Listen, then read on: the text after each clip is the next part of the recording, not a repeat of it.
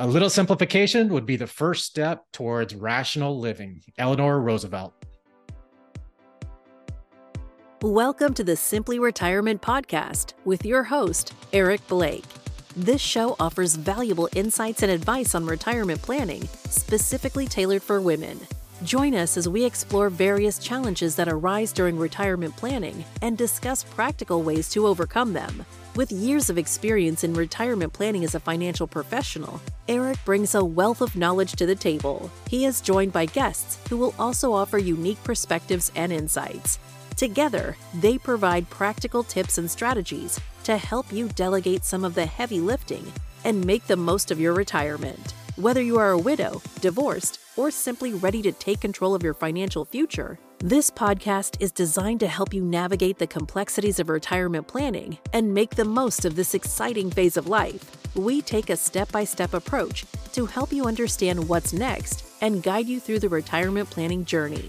So sit back, relax, and let us help you build your retirement on your terms with another episode of the Simply Retirement Podcast with Eric Blake.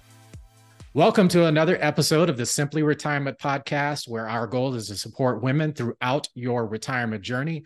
I am your host, Eric Blake, certified financial planner and founder of Blake Wealth Management. Today, I'm joined once again by Wendy McConnell. Wendy, how are you? I'm good. Thanks for having me today. Absolutely. I appreciate you joining me. Yeah. So, we're going to talk about five things that all women should know about Social Security. Yeah, I think to, you know Social Security is one of those. I really feel like it is. It's maybe the most undervalued aspect of retirement income planning. Uh, it gets a bad actually gets a bad rap, and maybe it should. But you know, you think about Social Security is it, it's not really being used today for the purpose it was originally designed for.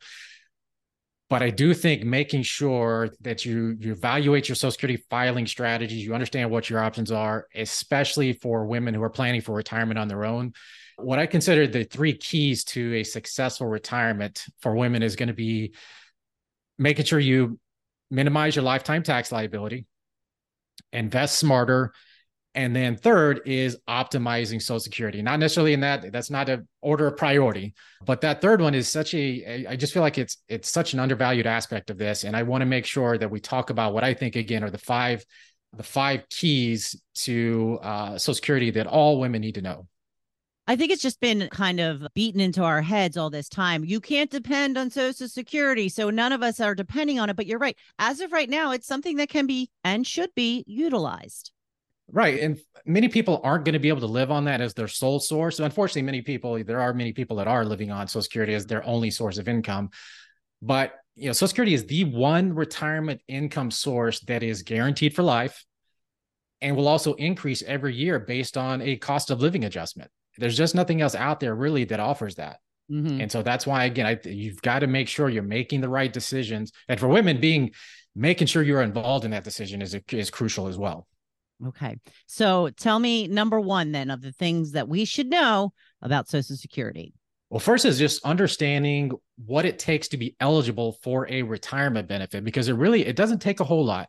It takes at least 10 years of Social Security earnings in order to qualify for some type of retirement benefit. Uh, and again, understanding how that 10 years works is also important because you need 40 credits in order to be eligible. You can earn up to four credits per year. So the four per year times 10, that's 40 total credits. That gets you some Social Security retirement benefit. Okay. And I think the other thing to understand is it doesn't necessarily take a whole lot of earnings in order to get a credit. So for 2023, for example, you need to earn $1,640 to get a credit.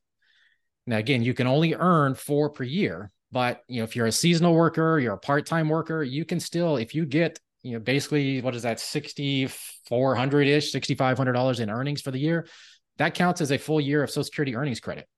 So I think you need to understand that. I think that's it doesn't take a whole lot to get there. I, I always use my wife as an example. You know, she taught for 25 years. And now, because she wanted to make sure she got her kid fix, she does crossing guard.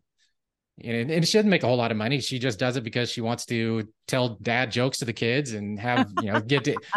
Wouldn't they be mom hang, jokes? uh, maybe so. Yeah well, but dad, dads tell the worst jokes, so I, I don't know. I don't sure well, to get credit true. for that or not. but she does it, you know, one hour in the morning, hour in the afternoon, only during the school year. But she would earn enough to get credit for, for those earnings towards Social Security. That's good. So that's number one. Number two is spousal benefits. Now we know in many cases, you know, especially when we work with a lot of women, we know that there's in many cases situations where women take time out of the workforce, or they maybe they don't have any earnings history at all. But even if they just take take some years out because they're taking care of family, they're taking care of children, whatever the case might be, that if you qualify, you may also be eligible for a benefit based on your spouse's work history or even your ex spouse's work history. Hmm. So you can be eligible for a benefit. Now it's a spousal benefit or an ex spousal benefit. It's not technically a retirement benefit, but you can earn up to a maximum of 50% of your spouse's benefit if you are depending on your marital status. And I think that's one of the things I want to point out is we talk about eligibility for that to be eligible for a spousal benefit, number one, you have to be married to, to your, if you're currently married, you have to have been married for at least a year before you're eligible for a spousal benefit off that spouse's work history. The second aspect is ex spousal. If you were married for at least 10 years, it has to be 10 full years to be eligible for a benefit off an ex spouse. And again, that's crucial because many people don't, you can't, you wouldn't imagine how many people, how many women I talk to who don't realize that they actually may be eligible for a benefit off of their ex-spouse. And my actually my mom, she I, I tell this story. I'm sure she gets tired of me telling this story. She actually made a mistake. You know, she got divorced and she at the time she filed for her own benefit, she was actually eligible for to do that exact strategy to file off of her ex-spouse. And it would have made it, it could have made a potentially a big difference in her lifetime benefit. So let me ask you this. If you are married or divorced and you have the option of going with a spousal benefit, it's either a spousal benefit or your own social security, not both. Right. You get one or the other. It's 50% of your spouse's benefit or 100% of your own, whichever is higher. Well, whichever okay. whichever those numbers higher. So just uh, use an example. Let's say your your spouse's benefit is two thousand dollars, and your benefit is seven hundred fifty. Well, half of that spouse's benefit is a thousand. Thousand dollars is more than seven fifty. So in that case, if you were to file, you would be eligible to get the thousand dollar benefit rather than your smaller seven hundred fifty seven hundred and fifty dollar benefit off of your own record. So is that a requirement then? Because like I'm thinking of it this way. If I go to if I use a spousal benefit, that cuts the spouse's benefit in half, correct? So he's only going to get half and I'm going to get half. No. So that is again a great point. I'm glad you asked that question. So it's the spousal benefit does not impact the earner's benefit. Okay. So if the husband, let's you just because that's you know that's historically been the case. So the husband has a $2,000 retirement benefit of their own. The spouse, let's say they just didn't have any work history at all, just to make this a little bit easier. Spouse has the, the wife has no work history at all. So basically their retirement benefit is zero. They're eligible to receive 50% of the working spouse's benefit with no impact on the working spouse's benefit. So the husband can still receive his $2,000 a month while the spouse receives the thousand dollar a month spousal benefit. So that's a two thousand that's a three thousand dollar total benefit between the two. Okay. So it does not reduce the spousal benefit, their spouse receiving a benefit off of the working spouse's earnings history does not reduce that earning spouse's benefit at all. Yes. Okay. That makes sense. I like that. I like that a lot. Because my thought was, well, if it's going to be half, then I'll still take mine. He can keep his full, but no, it doesn't work that way. It doesn't work that way. It does okay. not work that way at all. So that's again, that's I'm glad you asked for the clarification on that. Again, it does not reduce the benefits. Don't get reduced based on a, a spouse filing benefits off of the other spouse's work history. Okay. So what happens if you remarry? if you remarry, so let's go through kind of an example that may make some sense. So if you ever, if you get divorced and you had been married for 10 years, you're eligible for an ex spouse benefit. Same formula, 50% of that other spouse's benefit. If you ever get remarried, you are no longer eligible for an ex spouse benefit off of that other spouse unless this next marriage, second marriage, let's call it, ends in divorce at some point in the future. So as soon as you remarry, you are no longer eligible for an ex spouse benefit off of a previous spouse. Now, again, you could be eligible for a spousal benefit off your new spouse once you've been married for at least one year. but you're no longer eligible for any ex spousal benefits in that scenario. So if I get divorced from the second marriage in three years, I can go back to the first husband and take the spousal benefit from that. If if, if you were married for at least 10 years in that first in that initial marriage, correct. Okay. So if the, the second marriage doesn't last as long as the first marriage and you are not eligible for spousal benefits from that second marriage, you can still go back to the first marriage. Yes. Once that second marriage ends in divorce. Now here's let's let's look at this. This is a crazy scenario that probably wouldn't have even been thought about 50 years ago. As long as each of those various marriages lasted more than 10 years, you could choose which of the benefits you want to choose you want to take. So Ooh. if you were married three times for a total of 30 years, 10 years to each, let's say you were married to 10 years to three different spouses, you could choose which of those three spouses you wanted to take an, an ex spouse benefit from.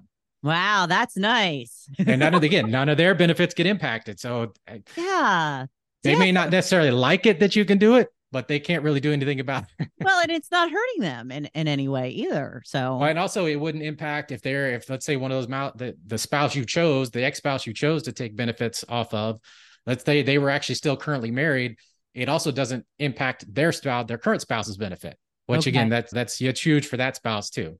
Right. Wow. So somebody can just go along and keep getting spouses and uh, the 10 year 10 years is a you know that's a long time to, yes. to... for just that. I understand. Right. All right. And if you live long enough to have multiple 10 year marriages, then you know all the best for you. But yeah, I hear you. All right. So let's go on to number three survivor benefits. And this is, I'm talking about being undervalued uh, as it relates to Social Security benefit. I think survivor benefits are, again, uh, maybe of all these different variables, maybe the undervalued, uh, most undervalued aspect of this within these five categories that we're talking about. And that's survivor benefits. Especially important for women because we just know that statistically speaking, the wife is going to outlive the husband. That's just the way the numbers, the way the, way the math works. It's statistics statistics. He, he, math says what the math says. Well, I guess it. I guess it goes against the. Uh, you can make math whatever say you want it to, but you know, the reality of the situation is, yes, women typically outlive men. Yes. So just hitting on some of the key points here around survivor benefits. If it's a current marriage, if your current spouse passes away, as long as you are married for at least nine months, you are eligible for a survivor benefit from that spouse. So that's key to know, unless it was some type of accident. That's the only scenario where you potentially could be eligible for a survivor benefit sooner. If it was more, if it happened within, you know, for three, six months, if it's an accident, you may still potentially be eligible for a survivor benefit. Okay. Again, same 10 year number for ex spouses. If you were married to, to an ex spouse for at least 10 years, you could be eligible for a survivor benefit based on that ex spouse. Now, here's really where a key difference between the ex spousal benefit and the ex spouse survivor benefit comes in. And that's if you remarry before the age of 60, you are no longer eligible for any type of survivor benefit based on an ex spouse. If you marry after the age of 60, you could still be eligible for a survivor benefit based on an ex spouse, even if you're still married, okay. as long as you didn't get married until after the age of 60. Okay. I think I follow that. Oh, that makes sense. It does. No, I'm good. now, the big thing to think about with survivor benefits is that it is 100% of that spouse's benefit at the time they passed or what they would have been eligible for at the time. So that's a key differentiator between, well, again, the spousal benefit, which is a maximum of 50%. In this case, you would receive 100% of that deceased spouse's benefit. Okay.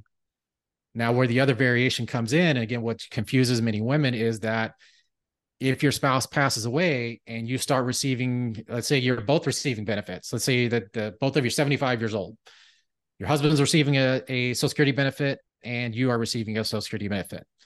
Let's say your husband's is $2,000 and yours is $1,500. So you are receiving, so the wife is receiving her own retirement benefit.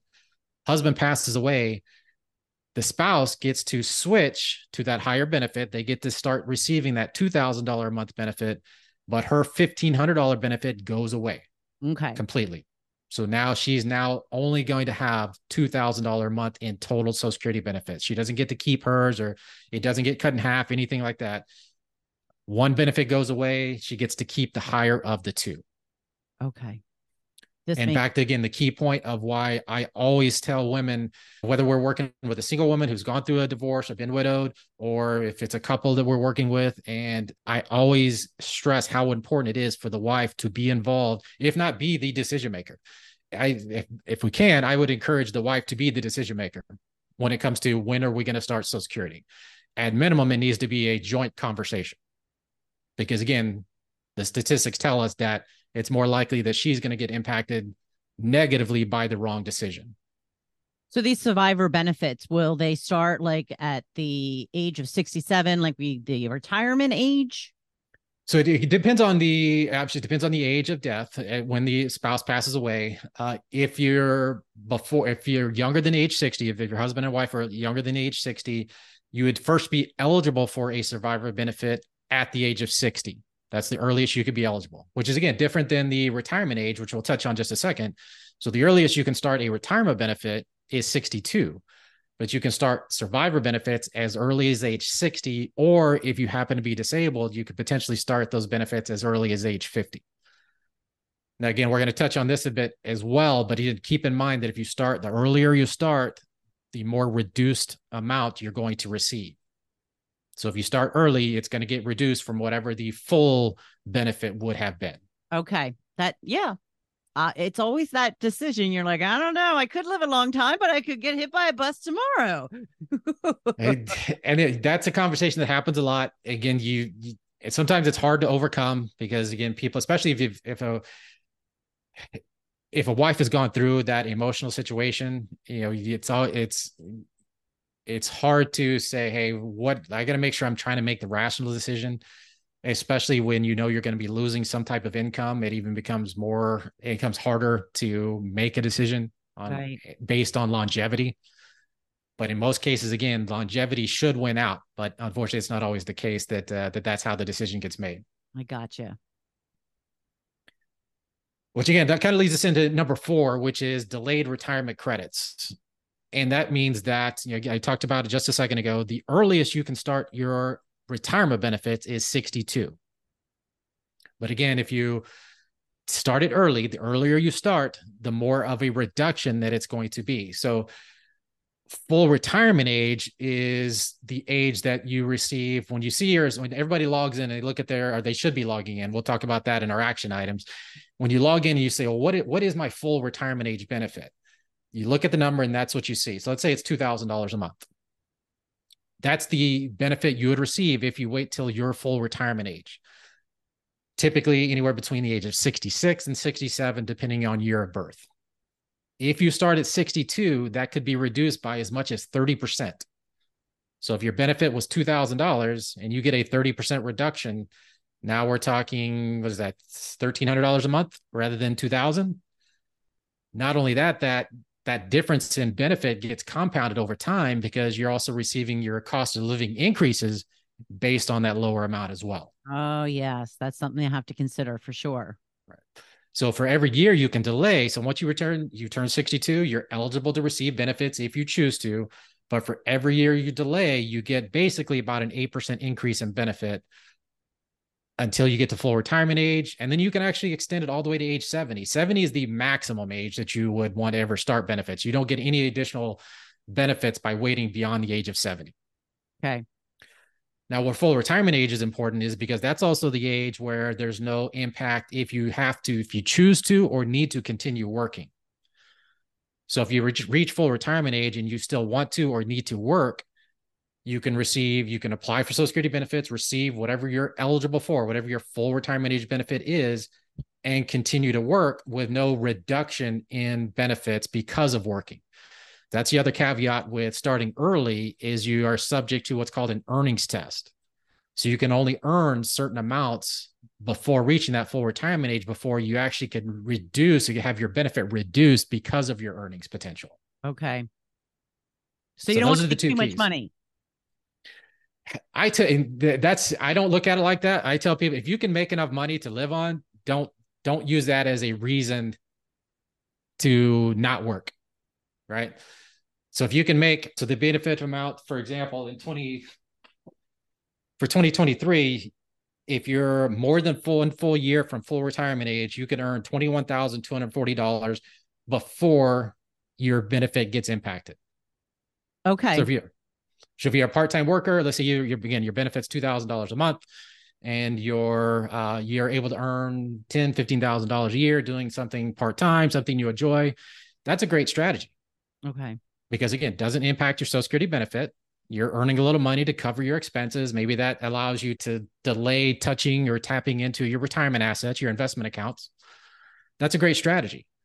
But if somebody comes to me and said, you know what, I got this job offer, I'm going to be able to make $60,000 a year. make $60,000 a year.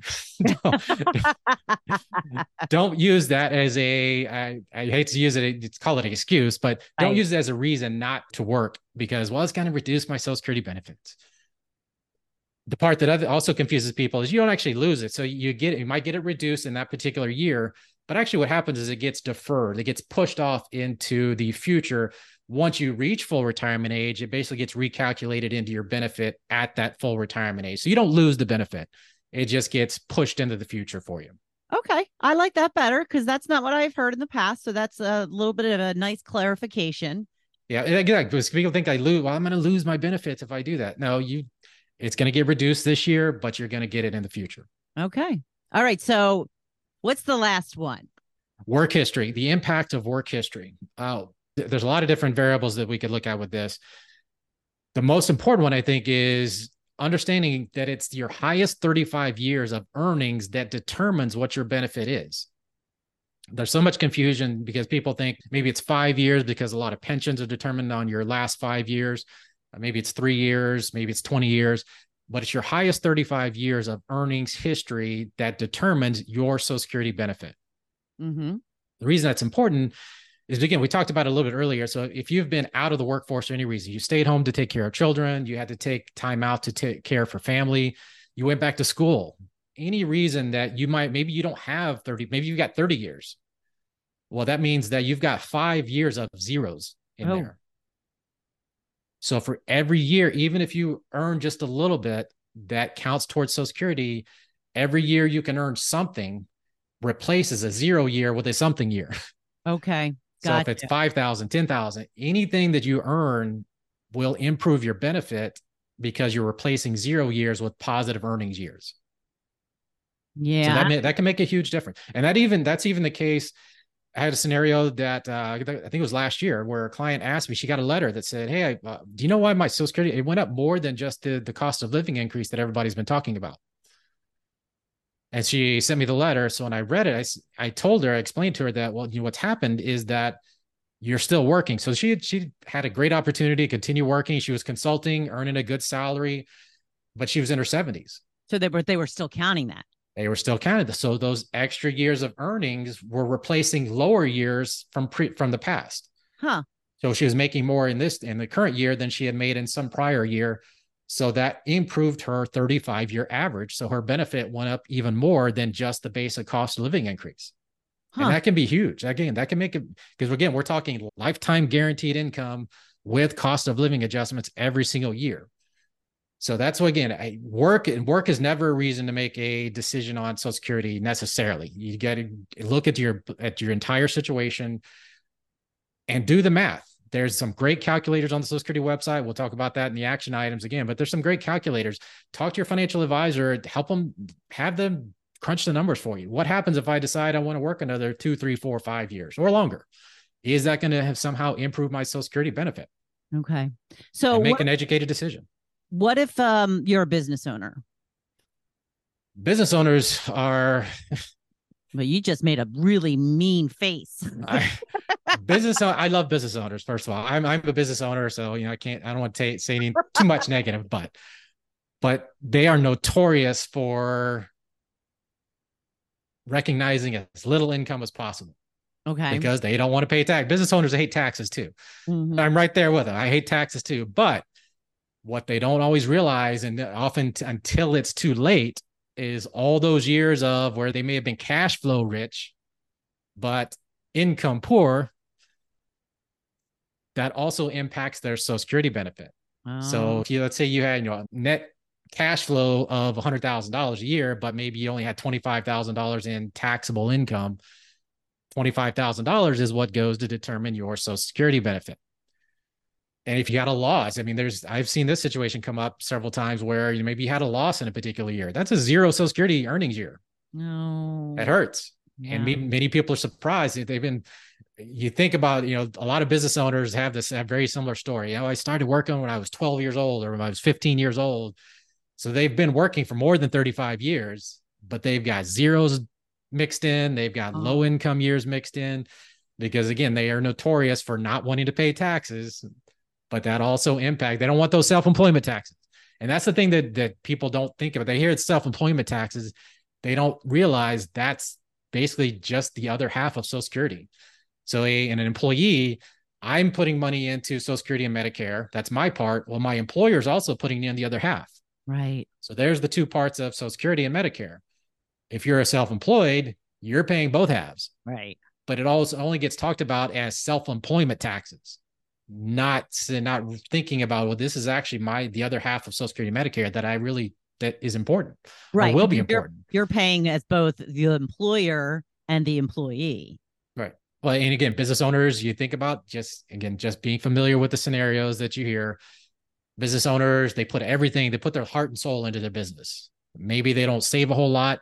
So not only have they reduced their social security potential, they haven't saved as much as they probably needed to. Mhm. So they could be the one of the best business owners in the work in the area that made the business business owners that you know, but they have nothing to show for it at the end of the day and you hope that they are able to sell the business for some level of value in order to provide whatever they're going to need for the rest of their lives because otherwise they're going to be working for the rest of their lives Yeah. Gotcha. it can be a challenge to say the least Okay. So let's go over some of the action items. action items absolutely. So first thing i would suggest we actually have a did a webinar earlier this year called savvy social security planning for women. That's on our website. You can actually go through our to the retirement insights tab the drop down there you'll see that in the insights. It's a little bit less than an hour but it hit we go into i go into much more detail on these different topics spousal benefits ex-spousal benefits some different examples so you can actually see how the math works. We again we talk about a lot about math how the math works in these scenarios but actually see some of these examples of spousal ex-spousal benefits survivor benefits my own retirement benefits. That would be a great place to start. Again it's about an hour but it, it hit on all these different topics. Second thing would go to the social security website. Go to ssa.gov if you haven't created an account, create an account. They got those little frustrating questions you have to answer about, you know, what car did you have in 1985 or whatever it might be. Uh, to your, your identity thing. Yeah. Yes, the identity questions. But you can go there, you can see number one, find out what your full retirement age benefit is. Number two, look and see what is my earnings history? How many years do I, how many credits do I have? You also want to make sure that I, this is also business owners and as well, you can also check your earnings history. Does it look accurate? Is there a zero year where there probably should be a number?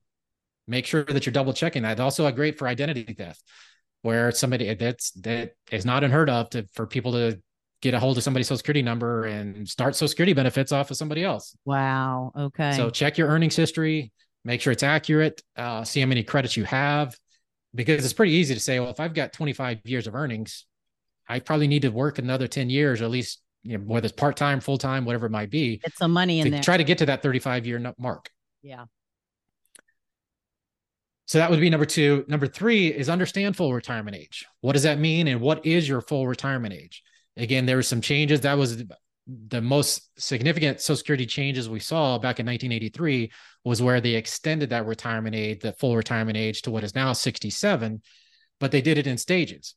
So if you're born in late 1960 or later, it's pretty easy. Your full retirement age is 67. If you're born before that, it's going to be 66 in some months, 66 in four months, six months, eight months, 10 months, whatever it might be, again, depending on your specific year of birth.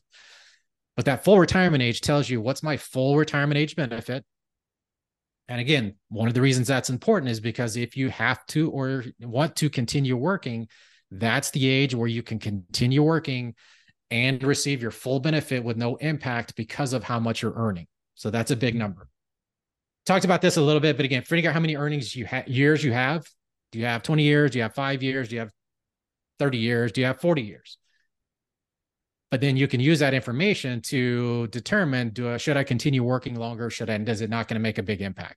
Mm-hmm. There's some people that makes a significant impact. Some people, maybe it's a, you know, it's a few bucks, but you can at least use that information to make a decision.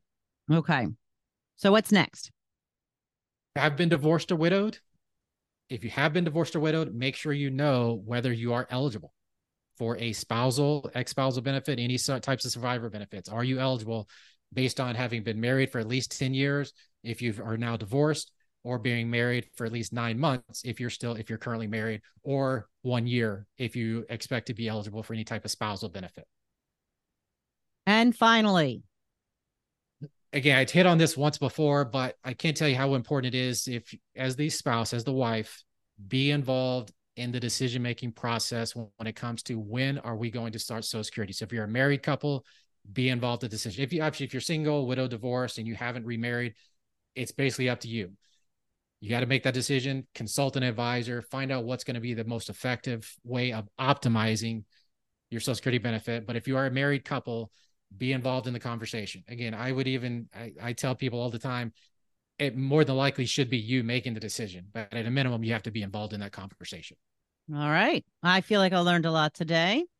Excellent. Glad to hear it.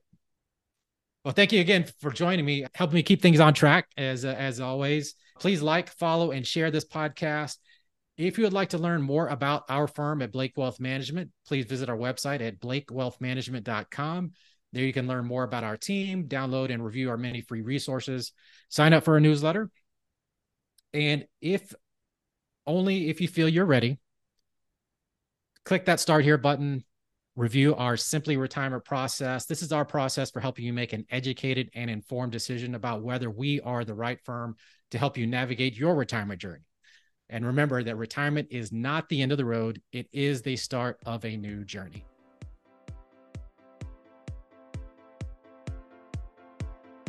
That's it for today's episode of the Simply Retirement Podcast. We hope you found our insights and advice helpful in planning for a fulfilling retirement. Don't forget to take action on what you've learned today. Visit our website at blakewealthmanagement.com to learn more about our firm and review our Simply Retirement Roadmap process to get you on the right path to the retirement you deserve. And don't forget to click the follow button to be notified when new episodes become available. Thank you for joining us on this journey, and we look forward to helping you achieve your retirement goals. Remember, retirement is not the end of the road, it is the start of a new journey. So embrace it and make the most of it. Until next time, take care. Content here is for illustrative purposes and general information only. It is not legal, tax, or individualized financial advice, nor is it a recommendation to buy, sell, or hold any specific security or engage in any specific trading strategy. Results will vary. Past performance is no indication of future results or success. Market conditions change continuously. This commentary reflects the personal opinions, viewpoints, and analyses of Blake Wealth Management. It does not necessarily represent those of RFG Advisory, Private Client Services, their clients, or their employees. This commentary should not be regarded as a description of advisory services provided by Blake Wealth Management or RFG Advisory or performance returns of any client. The views reflected in the commentary are subject to change at any time without notice. Securities offered by registered representatives of private client services. Member FINRA SIPC. Advisory services offered by investment advisory representatives of RFG Advisory, a registered investment advisor. Private client services, Blake Wealth Management, and RFG Advisory are unaffiliated entities. Advisory services are only offered to clients or prospective clients where RFG Advisory and its representatives are properly licensed or exempt from licensure. No advisory services may be rendered by RFG Advisory unless a client agreement is in place.